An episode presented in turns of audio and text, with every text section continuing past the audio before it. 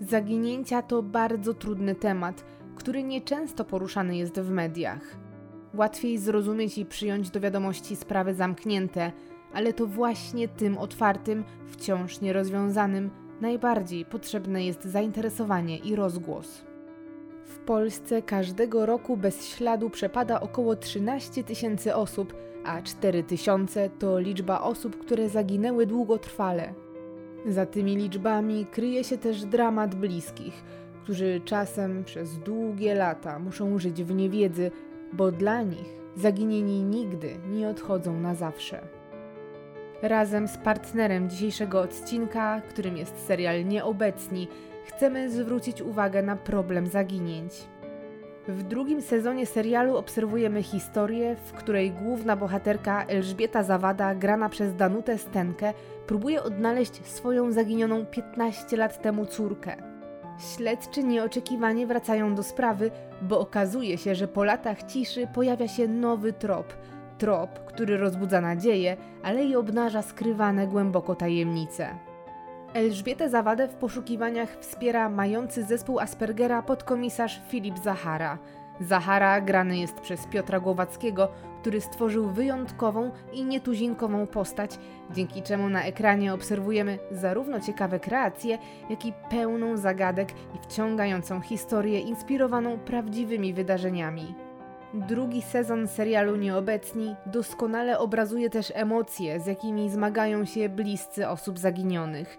Razem z główną bohaterką przeżywamy stratę, życie w stanie zawieszenia, ale i odnajdujemy nadzieję na poznanie prawdy. Serdecznie zapraszam Was na player kropka p l. Tylko tam już dzisiaj, czyli dziesiątego maja, zobaczycie premierowy odcinek drugiego sezonu serialu Nieobecni, który w świetnym stylu i z ogromnym wyczuciem przybliża problem zaginięć. W opisie tego filmu znajdziecie link, który poprowadzi Was bezpośrednio do serialu. Zajrzyjcie tam koniecznie i poznajcie tę przepełnioną tajemnicami historię.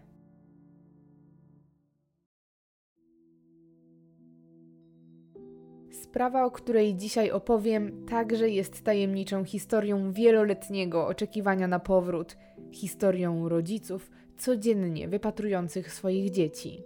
Nigdy nie myślimy, że to może spotkać właśnie nas. Takie sytuacje wydają się być gdzieś daleko, bo czy kiedy żegnamy się ze swoimi nastoletnimi dziećmi, które właśnie wyruszają na pełne przygód ferie, zadajemy sobie pytanie, czy to ostatni raz, kiedy się widzimy?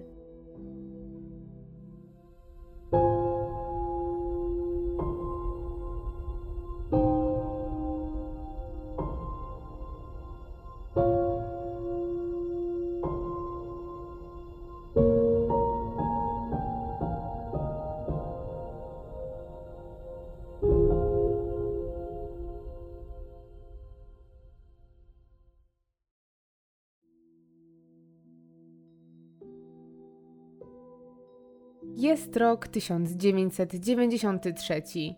To rok, w którym prezydentem Polski jest Lech Wałęsa i kiedy funkcjonuje jeszcze stary złoty sprzed denominacji.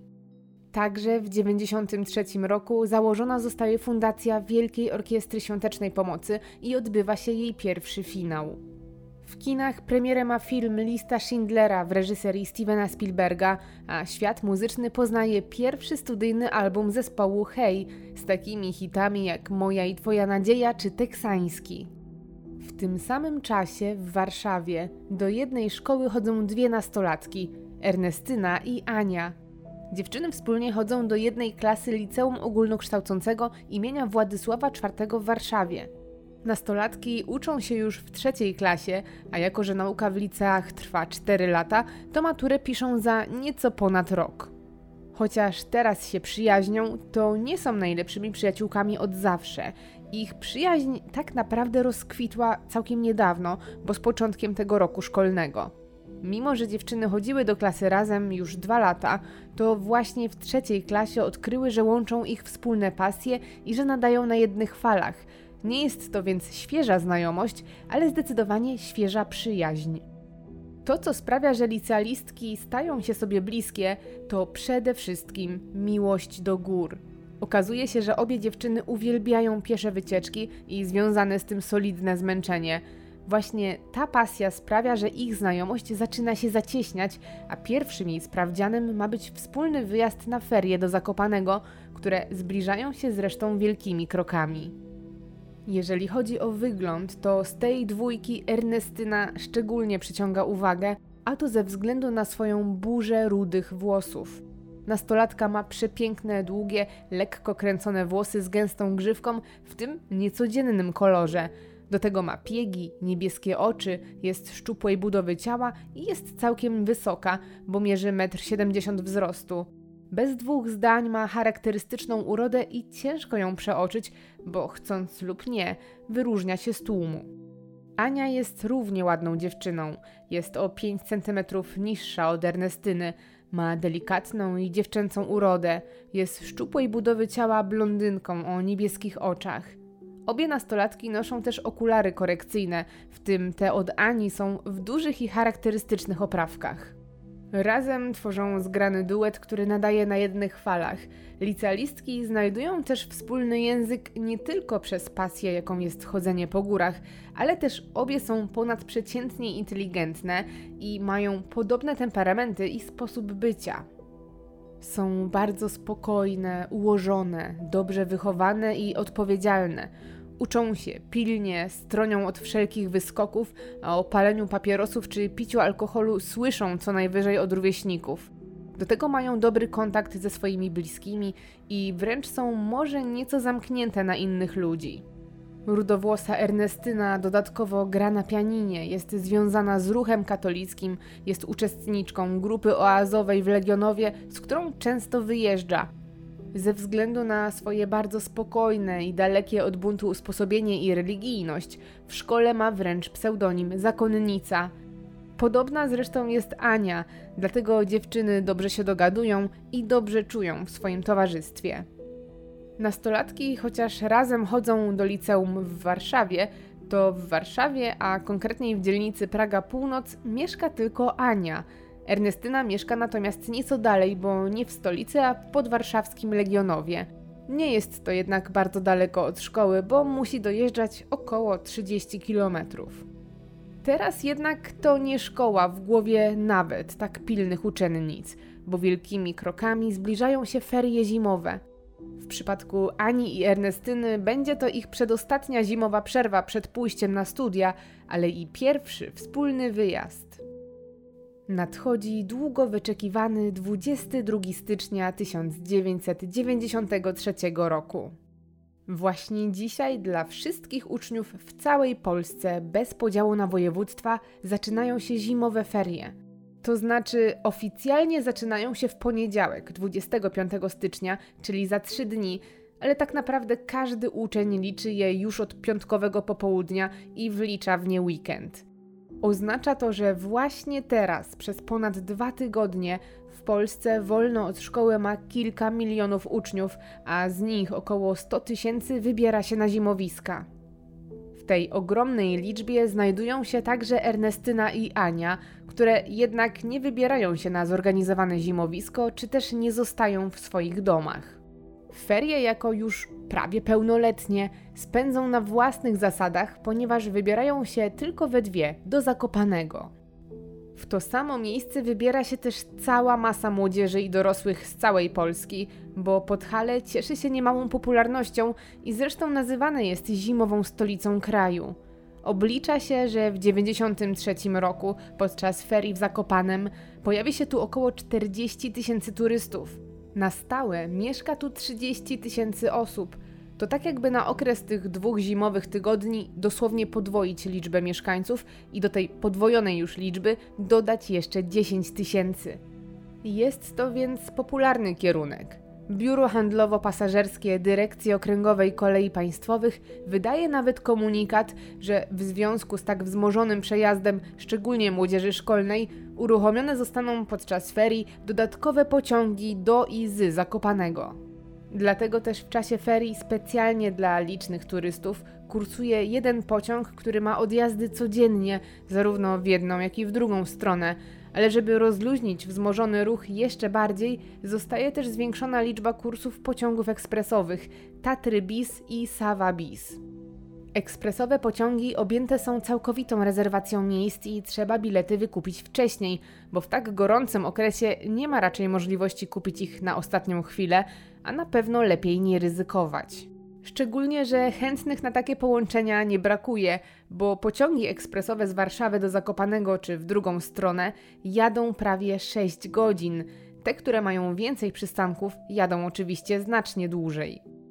Wybór tak popularnego miejsca ma swoje minusy, jak właśnie tłok w mieście czy na dworcach, ale ma też plusy, szczególnie dla młodzieży, bo jest to jedna z najlepszych w roku okazji do poznania wielu nowych ludzi w swoim wieku, którzy mają podobne pasje. Dzięki temu oprócz podziwiania widoków, zmęczenia się na pięknych szlakach, można się po prostu wybawić czy poznać na przykład miłość życia. Dziewczyny są już prawie dorosłe, tak naprawdę już w lutym po feriach Ania stanie się pełnoletnia. Nikogo więc nie dziwi, że podobnie jak tysiące ich rówieśników jadą na wycieczkę same i właśnie tutaj. dwudziestego drugiego stycznia w piątkowe popołudnie, tuż po lekcjach, Ania i Ernestyna z wypełnionymi walizkami wsiadają do pociągu i z Warszawy ruszają w wielogodzinną podróż do oddalonego o blisko czterysta kilometrów Zakopanego.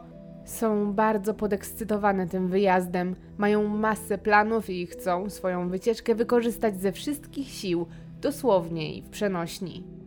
Nastolatki na miejsce dojeżdżają wieczorem i od razu zmęczone, ale i zadowolone, udają się do Kościeliska, czyli podhalańskiej wsi, która sąsiaduje z Zakopanem. Dziewczyny zatrzymują się tu dokładniej w Kościelisku Pitoniówce, w prywatnym domu, który prowadzi tak zwana gaździna, czyli gospodyni. W swoim dużym, drewnianym, góralskim domu ma przygotowane przytulne pokoiki, w których gości przyjezdnych, a wszystko to oprócz niepowtarzalnego klimatu jest po prostu w rozsądnych pieniądzach, bo im bliżej krupówek, tym oczywiście drożej. Dziewczyny trafiają tutaj nie przez przypadek, bo rudowłosa Ernestyna już tu bywała i zna się z gaździną, także gospodynię poznali jej rodzice.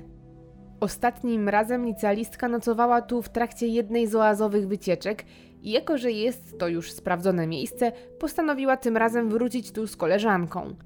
Na to miejsce padło też dlatego, bo dziewczyna uważa, że to właśnie takie warunki i mieszkanie w zwyczajnej góralskiej chacie, oddalonej od centrum miasta, pozwoli w pełni poczuć i poznać prawdziwy smak gór.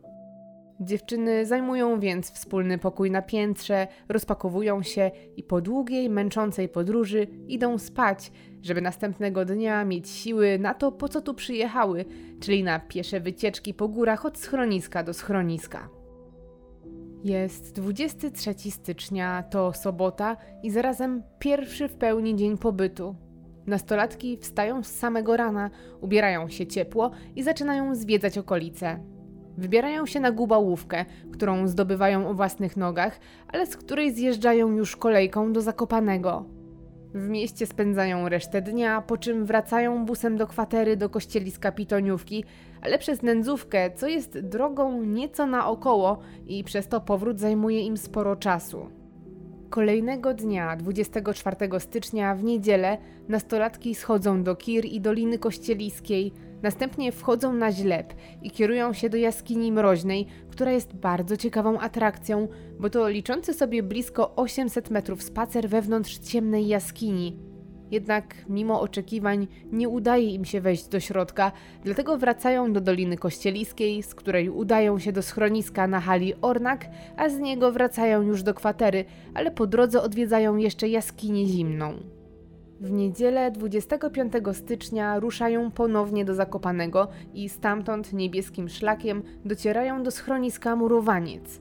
Po odpoczynku idą dalej, zobaczyć Czarny Staw Gąsienicowy.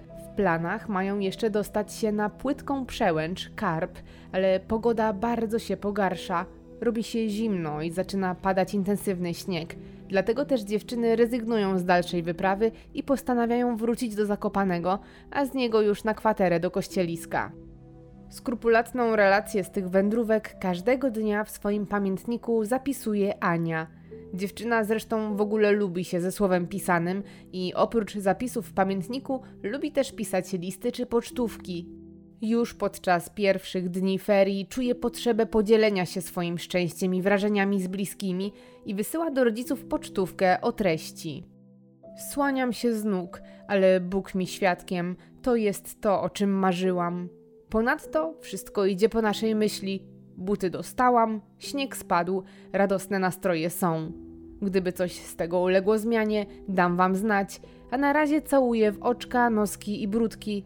Do miłego, wasza Anusia. Do rodziców pocztówkę wysyła też Ernestyna i pisze w niej. Żyję i to jeszcze jak.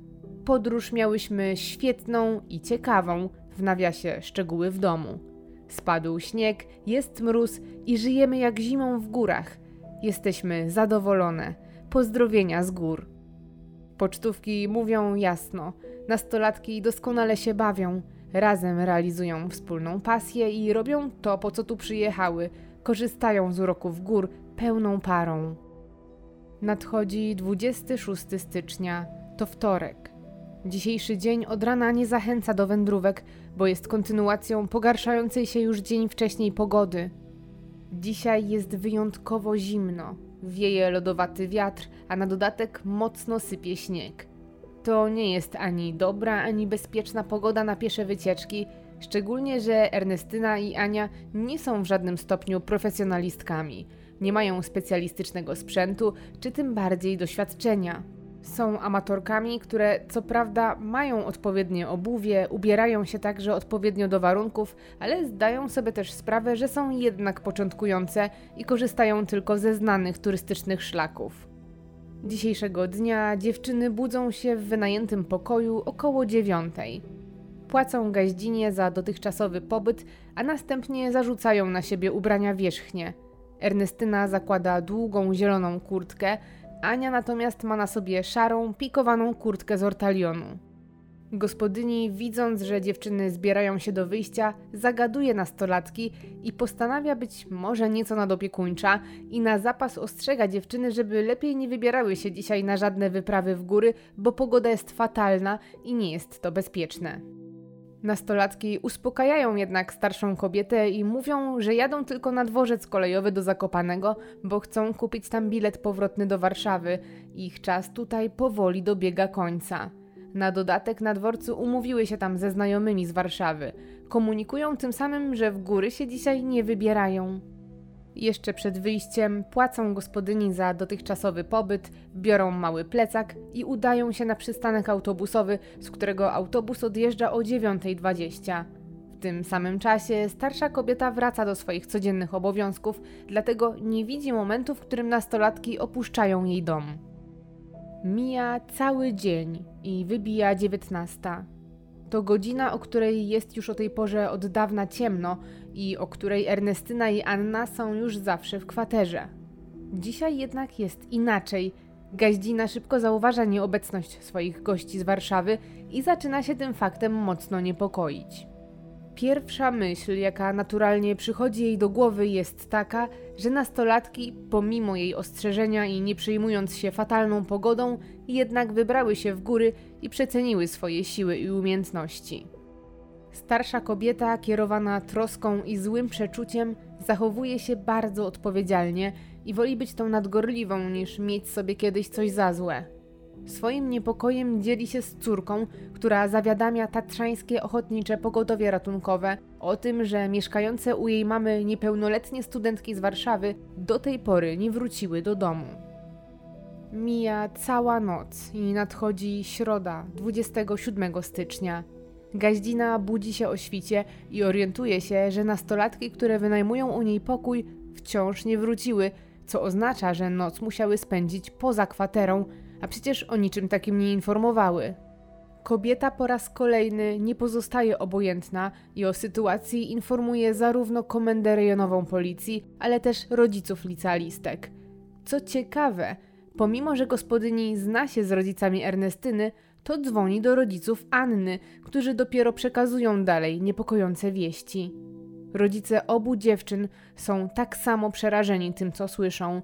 Wiedzą jedno – muszą natychmiast jechać na miejsce.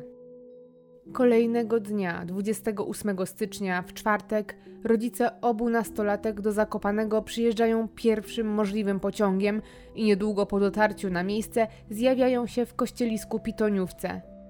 gdy wchodzą do góralskiego domu, w którym nocowały ich córki, rzeczywiście odkrywają, że dziewczyny nie ma na miejscu, a ich pokój jest wyziębiony. Mimo że łóżka znajdują się w pokoju na piętrze, rzeczy nastolatek leżą spakowane na parterze domu. W walizkach panuje też nieład, jakby wszystko wrzucone było tam w pośpiechu. Rodzice wypytują gaździnę o każdy szczegół, próbują sami wydedukować, co się wydarzyło. Gospodyni jednak, która zawsze była bardzo otwarta i życzliwa dla bliskich Ernestyny, tym razem jest nieco wycofana i wspomina, że od wtorkowego poranka nie miała z nastolatkami żadnego kontaktu. Rodzice zdają sobie sprawę, że góry to nie żarty i nie ma na co czekać. Od razu ruszają na komendę w Zakopanem, jak i do siedziby Topru, by oficjalnie zgłosić zaginięcie swoich dzieci. Zgłoszenie zostaje przyjęte, ale jednak funkcjonariusz, który rozmawia z rodzicami, sugeruje im, że dziewczyny zapewne zabalowały. Są prawie dorosłe, młode, przyjechały tu na ferie w rozrywkowe jednak miejsce razem z tysiącami innych młodych ludzi. Przekonuje bliskich, że zapewne w najbliższym czasie wrócą same, albo że po prostu uciekły i są na tak zwanym gigancie. Ale rodzice absolutnie nie godzą się z tymi słowami. Nie tylko mają złe przeczucia, ale też znają swoje dzieci. Wiedzą, że to nie jest w stylu Ani i Ernestyny. Zgłoszenie zostaje jednak przyjęte, a policjanci z Komendy Rejonowej Policji zjawiają się w wynajętej przez nastolatki kwaterze, żeby dokonać oględzin i na podstawie pozostawionych lub na odwrót zabranych rzeczy móc wytypować, gdzie przebywają przyjaciółki i tym samym, gdzie ich szukać. Jednak już pobieżne oględziny budzą duże wątpliwości i obalają wstępnie pewne założenia, między innymi o ucieczce.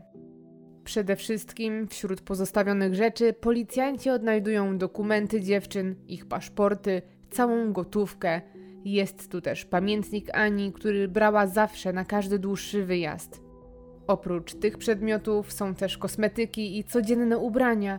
Szybko więc teoria o jakimś dalszym wyjeździe, spontanicznym lub nie, zostaje obalona, bo trudno przecież ruszyć gdzieś daleko bez dokumentów, pieniędzy i tak oczywistej rzeczy jak na przykład szczoteczka do zębów. Na dodatek na miejscu pozostawione są też nie tylko ubrania codzienne, ale i te ciepłe rzeczy, które dziewczyny zakładały na siebie, gdy wychodziły w góry. W pokoju leżą też termosy, bez których nigdy się nie ruszały na szlak, czy aparat małoobrazkowy marki Ricoh. Wstępnie upada więc kolejna teoria, że tego ranka nastolatki jednak wybrały się w góry. Gaździna zresztą podkreśla, że rozmawiała z Anią i Ernestyną tuż po dziewiątej i otrzymała od nich informację, że nie idą na szlak, a na autobus odjeżdżający o dziewiątej dwadzieścia, którym pojadą na dworzec po bilety powrotne do Warszawy. Pozostawione na miejscu przedmioty w połączeniu z relacją gospodyni tworzą obraz wyjścia na chwilę, jakby nastolatki po prostu na zwykłe ubrania zarzuciły odzież wierzchnią i wyszły do miasta z myślą o powrocie w niedługim czasie. Policjanci próbują jednak sprawdzić każdy trop i tym najbardziej oczywistym i nasuwającym się w pierwszej kolejności mimo wszystko wydaje się być to, że jednak nastolatki wybrały się w góry pomimo niekorzystnych warunków atmosferycznych, a to niewątpliwie mogło niestety skończyć się tragedią. Może ruszyły na ostatnią przed wyjazdem wycieczkę i wydarzył się wypadek. Zawiadomiony Topr penetruje więc okolice ze śmigłowca, ale nie udaje się odnaleźć nikogo potrzebującego pomocy. Poszukiwania kierują się więc w stronę dworca i okazuje się, że w systemie biletowym P K P jest ślad i rzeczywiście ktoś tego dnia rano kupił dwa powrotne bilety do Warszawy, ale nie udaje się ustalić, kto to był i czy bilety zostały wykorzystane. Niestety, to też już wszystkie informacje, jakie udaje się ustalić na dworcu. Poza suchymi informacjami z systemu, nikt nie kojarzy nastolatek. Nikt też nie wie, czy ostatecznie spotkały się tam z kimś na miejscu. Istnieje jednak duże prawdopodobieństwo, że na dworzec rzeczywiście dotarły, ale pewności nie ma. Rodzice nastolatek poruszają niebo i ziemię, żeby o zaginięciu ich dzieci jak najszybciej dowiedziało się jak najwięcej osób. Być może dzięki temu zgłosi się ktoś, kto coś sobie przypomni, szczególnie że Ernestyna ze względu na swoją nietypową urodę zwraca na siebie uwagę. Na prośbę bliskich w miejscowym radiu Alex nadany zostaje komunikat, że zaginęły Ania i Ernestyna. Radiowy apel przedstawia, kiedy były ostatnio widziane, jak wyglądają i pada przede wszystkim pytanie, czy ktoś coś wie. Jednak mijają kolejne dni, a dziewczyny nie wracają do kwatery, ani nie kontaktują się z bliskimi, mimo że o ich zaginięciu wie coraz więcej osób.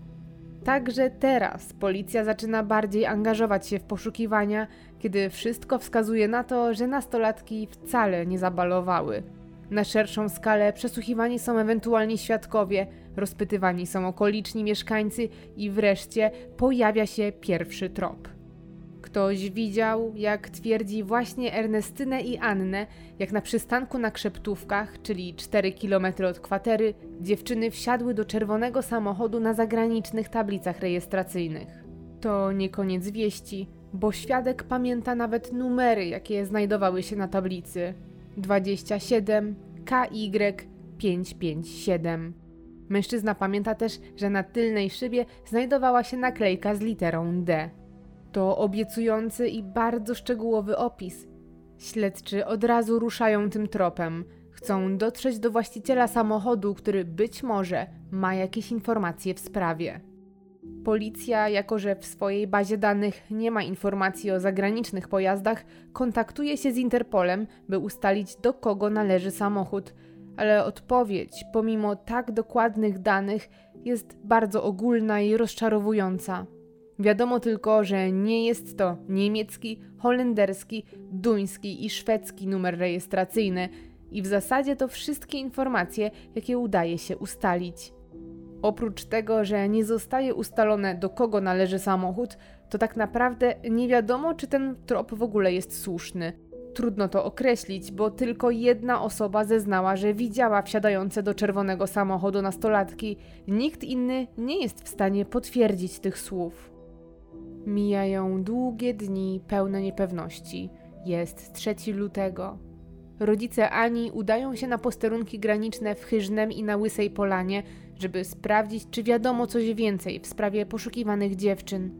Na miejscu jednak spotyka ich ogromne rozczarowanie, bo jak się okazuje, nikt tam nie wie nic o poszukiwaniach nastolatek.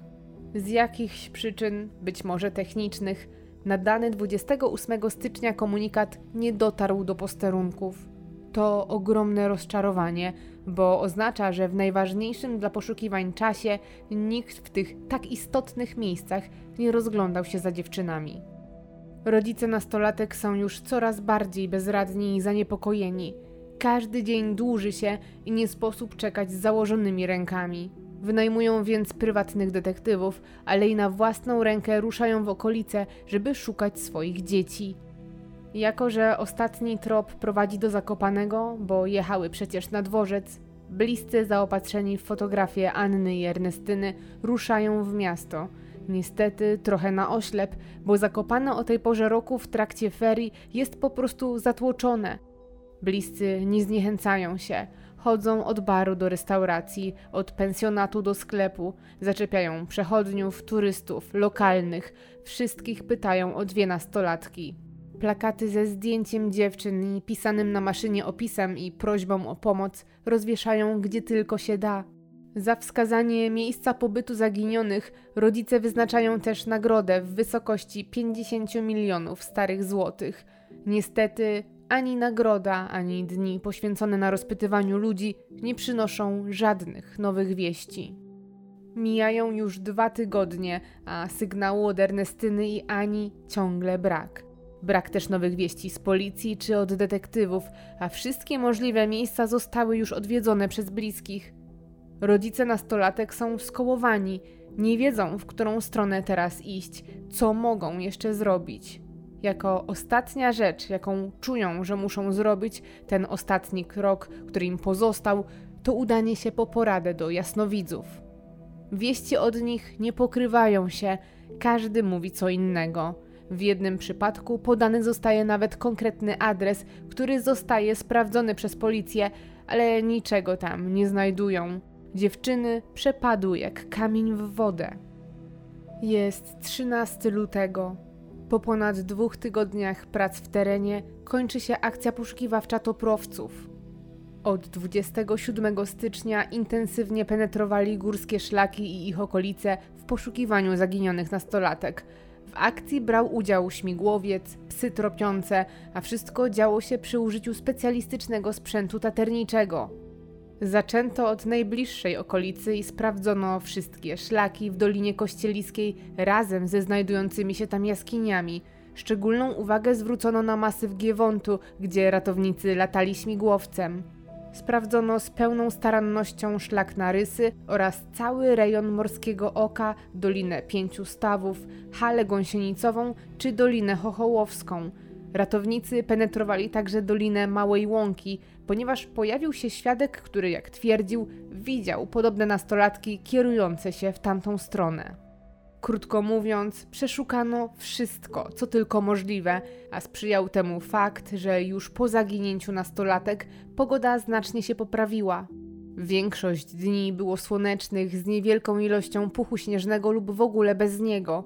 Po dwóch tygodniach intensywnych prac doświadczeni ratownicy górscy mówią jedno. Przeszukaliśmy wszystko wzdłuż i wszerz. Bardzo mało prawdopodobne jest, że nastolatki zaginęły w Tatrach. Ich zdaniem to nie góry znają tajemnicę tego zniknięcia. Rodzice nastolatek nie odpuszczają. Nieznalezienie dziewczyn w górach i te śmiałe stwierdzenia doświadczonych ratowników budzą jednak nadzieję. Dziewczyny gdzieś są. Jeżeli są gdzieś zgodnie lub wbrew własnej woli, ktoś musiał je widzieć. Dlatego bliscy poruszają niebo i ziemię, żeby sprawę nagłośnić. Nie jest to jednak takie proste. Media niechętnie publikują takie informacje. Zaginionych jest tak wielu, a czas antenowy ograniczony i na wagę złota. Gazety też pękają w szwach. Bez znajomości czy usilnych starań trudno dotrzeć szerzej. Ale mama i tata Ernestyny nie poddają się. Nie mają znajomości, ale idą na komendę główną policji i błagają wręcz o interwencję i pomoc w poinformowaniu całego społeczeństwa o zaginięciu dziewczyn. Na całe szczęście udaje się i takie pismo z prośbą z samej komendy głównej wysłane zostaje do dyrektora telewizyjnej agencji informacyjnej. Niedługo później zgoda zostaje wydana. Media obiega informacja o tym, że podczas tegorocznych ferii w Zakopanem zaginęły Ernestyna i Anna. O sprawie zaczyna wreszcie robić się głośniej. Piszą o niej różne dzienniki, zdjęcia zaginionych pojawiają się w prasie w całej Polsce, a osiemnastego lutego w głównym wydaniu wiadomości nadany zostaje komunikat, że Ernestyna i Anna są poszukiwane. Ten medialny szum przynosi efekt, bo zaczynają napływać zgłoszenia z różnych części Polski. Pojawia się nawet jeden obiecujący trop, bo aż dwie niezależne od siebie osoby zawiadamiają, że widziały pasujące do rysopisu dwie nastolatki, które dwudziestego ósmego stycznia jechały pociągiem ekspresowym z Zakopanego do Warszawy i wysiadły na stacji Warszawa Wschodnia. Jednocześnie jednak pojawiają się też sygnały z innych części Polski, spod Lublina czy rodzinnego Legionowa Ernestyny. Zachodzi podejrzenie, że nastolatki są w podróży i przemierzają Polskę, dlatego ciężko je zlokalizować i dlatego widywane są w różnych miejscach. Wszystkie tropy są skrupulatnie sprawdzane, ale ostatecznie prowadzą donikąd. Jest czwartego marca tysiąc dziewięćset dziewięćdziesiątego trzeciego roku. To ponad dwa miesiące od zaginięcia, kiedy dzieje się coś bardzo dziwnego. Do zaparkowanego przy drodze samochodu ojczyma zaginionej Ani ktoś się włamuje. Nie byłoby w tym zapewne niczego dziwnego, takie rzeczy przecież się zdarzają, ale jednak jest tu coś bardzo niepokojącego. Okazuje się bowiem, że z samochodu nie zostały skradzione żadne cenne przedmioty, które znajdowały się w środku. Zamiast nich skradziona zostaje tylko jedna rzecz – neseser, w którym znajdował się paszport Ani oraz jej pamiętnik. Ta sytuacja rozbudza wyobraźnię wszystkich, także policji, bo po co ktoś miałby kraść coś tak osobistego i jednocześnie bezwartościowego dla złodzieja, a przy tym zostawić przedmioty, które rzeczywiście mógłby upłynnić? Czy jest to celowe działanie? czy paszport Ani był komuś do czegoś potrzebny, a w pamiętniku znajdowały się ważne informacje, czy to może zwykły przypadek. Policja i prokuratura uznają ten trop za poważny i nie wykluczają, że ma ścisły związek z ewentualnym porwaniem nastolatek. Bo to właśnie ta teoria w gąszczu innych wydaje się być najbardziej prawdopodobną, a przemawia za nią pojawienie się kolejnego, nowego świadka. Na policję zgłasza się bowiem osoba, która, jak twierdzi, przez przypadek podsłuchała w marcu rozmowę dwóch mężczyzn. Świadek nie zna ich personaliów, ale wywnioskował z dialogu, że jeden z nich ma pseudonim Igła. Jednak to, co najważniejsze, to treść samej rozmowy. Okazuje się, że jeden z tych mężczyzn opowiadał drugiemu, że był uczestnikiem porwania dwóch nastolatek, które wywiezione zostały za granicę. Świadek od razu skojarzył rozmowę z informacją o zaginionych dziewczynach i postanowił podzielić się swoją wiedzą z policją. Wersja o porwaniu układa się w całość także z zeznaniami pierwszego świadka, który widział nastolatki wsiadające do czerwonego samochodu. W połączeniu z kradzieżą paszportu Ani tworzy to niepokojąco spójny obraz. Śledczy idą tym śladem. Zaczynają badać półświatek i każdy napływający sygnał, a takich nie brakuje, bo informacje o tym, że dziewczyny były gdzieś widziane, ciągle docierają już nie tylko z Polski, ale i z zagranicy. Na każdy taki sygnał reaguje nie tylko policja, ale i zdesperowani i zdeterminowani, by odnaleźć swoje dzieci i rodzice. Odzew napływa z wielu europejskich państw, z Niemiec, Holandii czy Hiszpanii. Wszędzie, gdzie tylko rzekomo widziano nastolatki, rodzice, sami czy w asyście prywatnych detektywów ruszają w drogę. W czasie wielomiesięcznych poszukiwań przemierzają czterdzieści tysięcy kilometrów. Wszystko jednak bez efektu.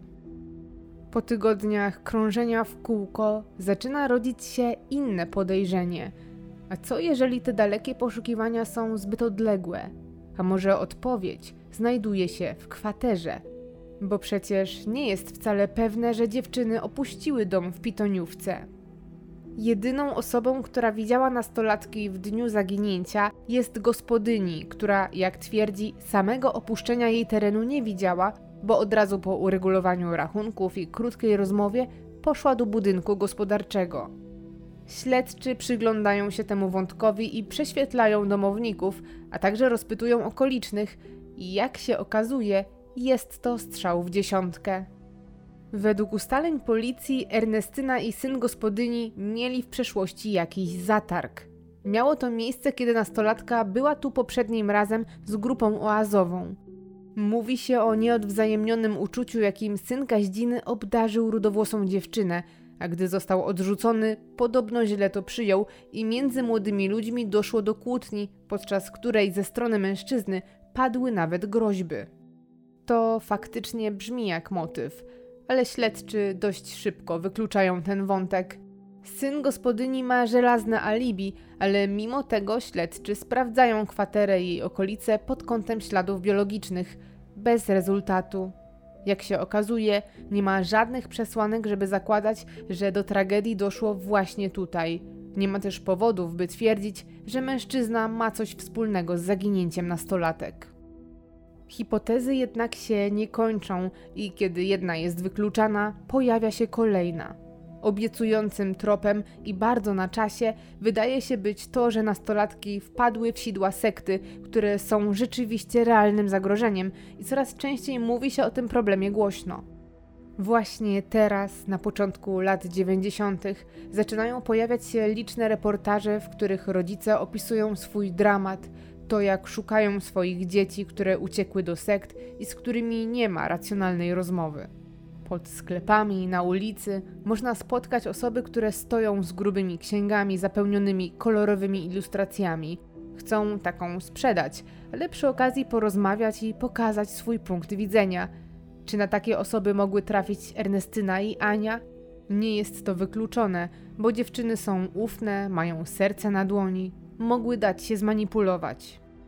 Rodzice zaginionych nastolatek kontaktują się z rodzicami dzieci, które znalazły się w rękach sekt i wspólnie zakładają ruch obrony rodziny i jednostki dedykowany ofiarom destrukcyjnych kultów.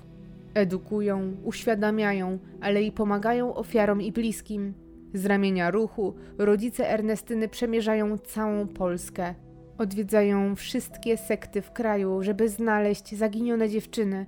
To samo zresztą robi policja, która także prześwietla każde takie zgrupowanie. Jednak po wielu próbach staje się pewne, że w żadnej sekcie nastolatek nie ma. Stowarzyszenie jednak pozostaje i dalej czyni dobro. Jest druga połowa grudnia tysiąc dziewięćset dziewięćdziesiątego trzeciego roku. Zbliżają się już święta Bożego Narodzenia, a ani Ernestyna, ani Ania nie wracają do domu. A to już blisko rok od ich zaginięcia. Rok pełen niepewności, smutku i oczekiwania.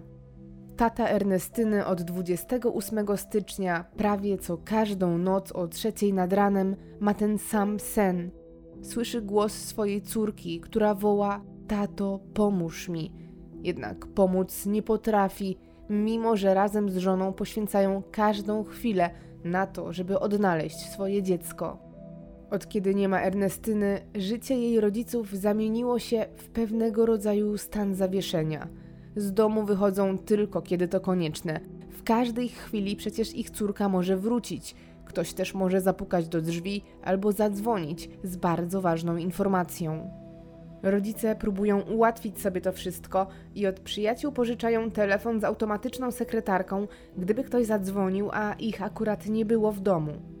Nowy telefon z przydatną i mało popularną funkcją stawiają na meblościance w swoim dużym pokoju, a gdy tylko skądś wracają, pierwsze co to biegną do aparatu. Nie ściągają nawet butów czy kurtek, biegną, żeby nacisnąć guzik w nadziei, że nagrała się tam Ernestyna. Rodzice o córce mówią w czasie teraźniejszym. Mają jedną córkę, która po prostu jeszcze nie wróciła do domu. Nie płaczą, bo to by oznaczało, że się poddali. Wierzą, że jest i żyje i że to kwestia czasu, kiedy znowu się zobaczą. Jednak mijają kolejne długie miesiące bez wieści.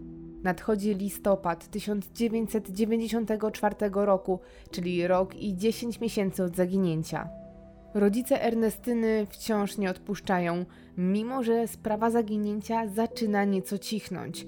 Chcą jednak z całych sił popchnąć ją do przodu i wysyłają do prokuratury rejonowej w Zakopanem zawiadomienie o podejrzeniu popełnienia przestępstwa.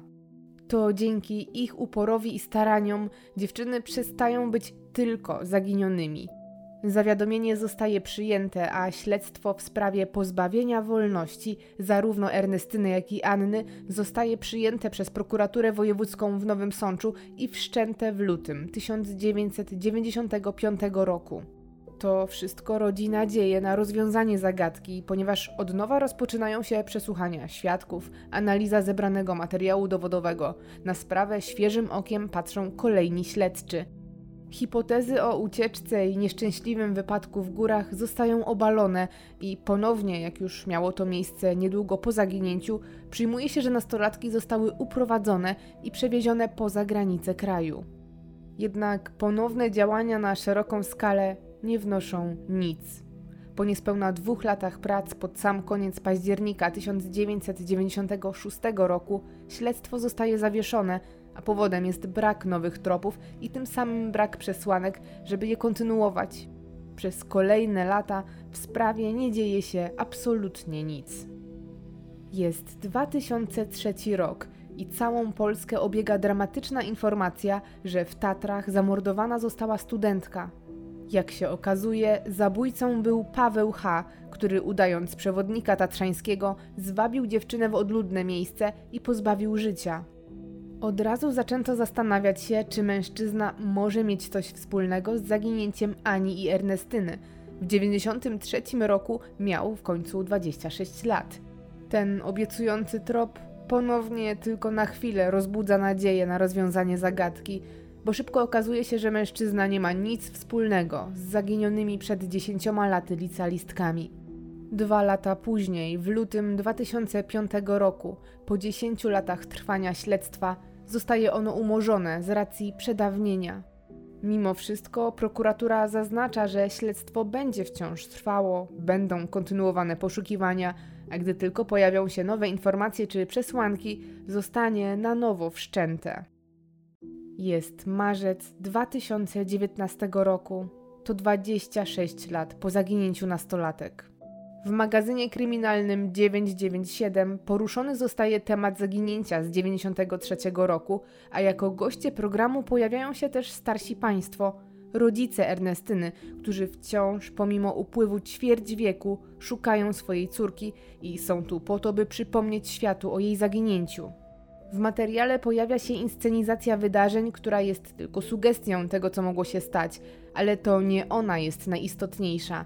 Interesujące jest to, co przekazują rodzice, którzy do studia przychodzą ze zdjęciem Ernestyny. To właśnie ta fotografia okazuje się być bardzo zagadkowym elementem sprawy. Pokazane na antenie czarno-białe zdjęcie na pierwszy rzut oka nie robi na nikim wrażenia, bo jest znane od dawna, ale okazuje się, że nie było znane rodzicom. Jak podczas programu wyjaśnia mama zaginionej nastolatki, zaledwie kilka lat wcześniej natrafiła na jakąś publikację właśnie z tym zdjęciem przedstawiającym jej córkę, którego, jak jest przekonana, nigdy wcześniej nie widziała. Co bardzo interesujące, Ernestyna na zdjęciu ma na sobie kurtkę, którą rodzice kupili jej tuż przed wyjazdem do Zakopanego i którą zresztą miała na sobie w dniu zaginięcia. Jak podkreślają bliscy, nastolatka nigdy wcześniej tej kurtki nie nosiła. Tak naprawdę założyła ją po raz pierwszy i ruszyła na pociąg. Dlatego zakłada się, że zdjęcie zostało wykonane Ernestynie tuż przed jej zaginięciem, być może nawet już w górach. Gdy rodzice zorientowali się, że nie znają pochodzenia tej fotografii, próbowali dotrzeć do źródła. Okazało się, że po raz pierwszy zdjęcie zostało opublikowane w tygodniku podhalańskim dwudziestego ósmego lutego tysiąc dziewięćset dziewięćdziesiątego trzeciego roku, czyli miesiąc po zaginięciu dziewczyn. Rodzice skontaktowali się z komendą w Zakopanem, by ustalić, jak właśnie to zdjęcie znalazło się w obiegu, ale od policji otrzymali odpowiedź, że to któryś z rodziców przekazał fotografię. Rodzice Ernestyny mówią jednak jednogłośnie: to jest wykluczone. Są tego pewni, bo przeglądają zdjęcia swojej jedynej córki codziennie od wielu lat i nigdy nie widzieli tej fotografii. W programie rodzice apelują do osoby, która ma wiedzę, kto i gdzie zrobił zdjęcie. Być może jest to jakiś trop i ślad z ostatnich dni przed zaginięciem. Jest wrzesień dwa tysiące dwudziestego pierwszego roku. Po ponownym nagłośnieniu sprawy w mediach, prokuratura okręgowa w Nowym Sączu decyduje się na to, że przyjrzy się sprawie zaginięcia nastolatek jeszcze raz i że trafi ona teraz w ręce policyjnego Archiwum X. Jest to bardzo obiecujący krok, bo w dziewięćdziesiątym trzecim roku, a nawet w dwa tysiące piątym, gdy śledztwo umorzono, nie było takich metod badawczych, jakie mamy teraz. Są nowe technologie, nowe możliwości, a zebrane przed laty dowody przy obecnej technice mogą przyczynić się do rozwiązania zagadki. Teraz pozostaje czekać na efekty tych prac. Rodzice Ernestyny są już ludźmi w podeszłym wieku, ale apelują do wszystkich, którzy ich słyszą, by spróbowali sobie coś przypomnieć, a jeżeli coś wiedzą i trzymają to przez lata w tajemnicy, żeby przerwali milczenie i pozwolili odnaleźć im ten niezaznany od blisko trzydziestu lat spokój. Nie chcą się mścić, nie chcą wymierzać sprawiedliwości. Mają nadzieję, że po tylu latach kogoś ruszy sumienie. Chcą tylko poznać prawdę o tym, co stało się z ich dzieckiem. Bardzo interesujących w tej sprawie jest wiele elementów.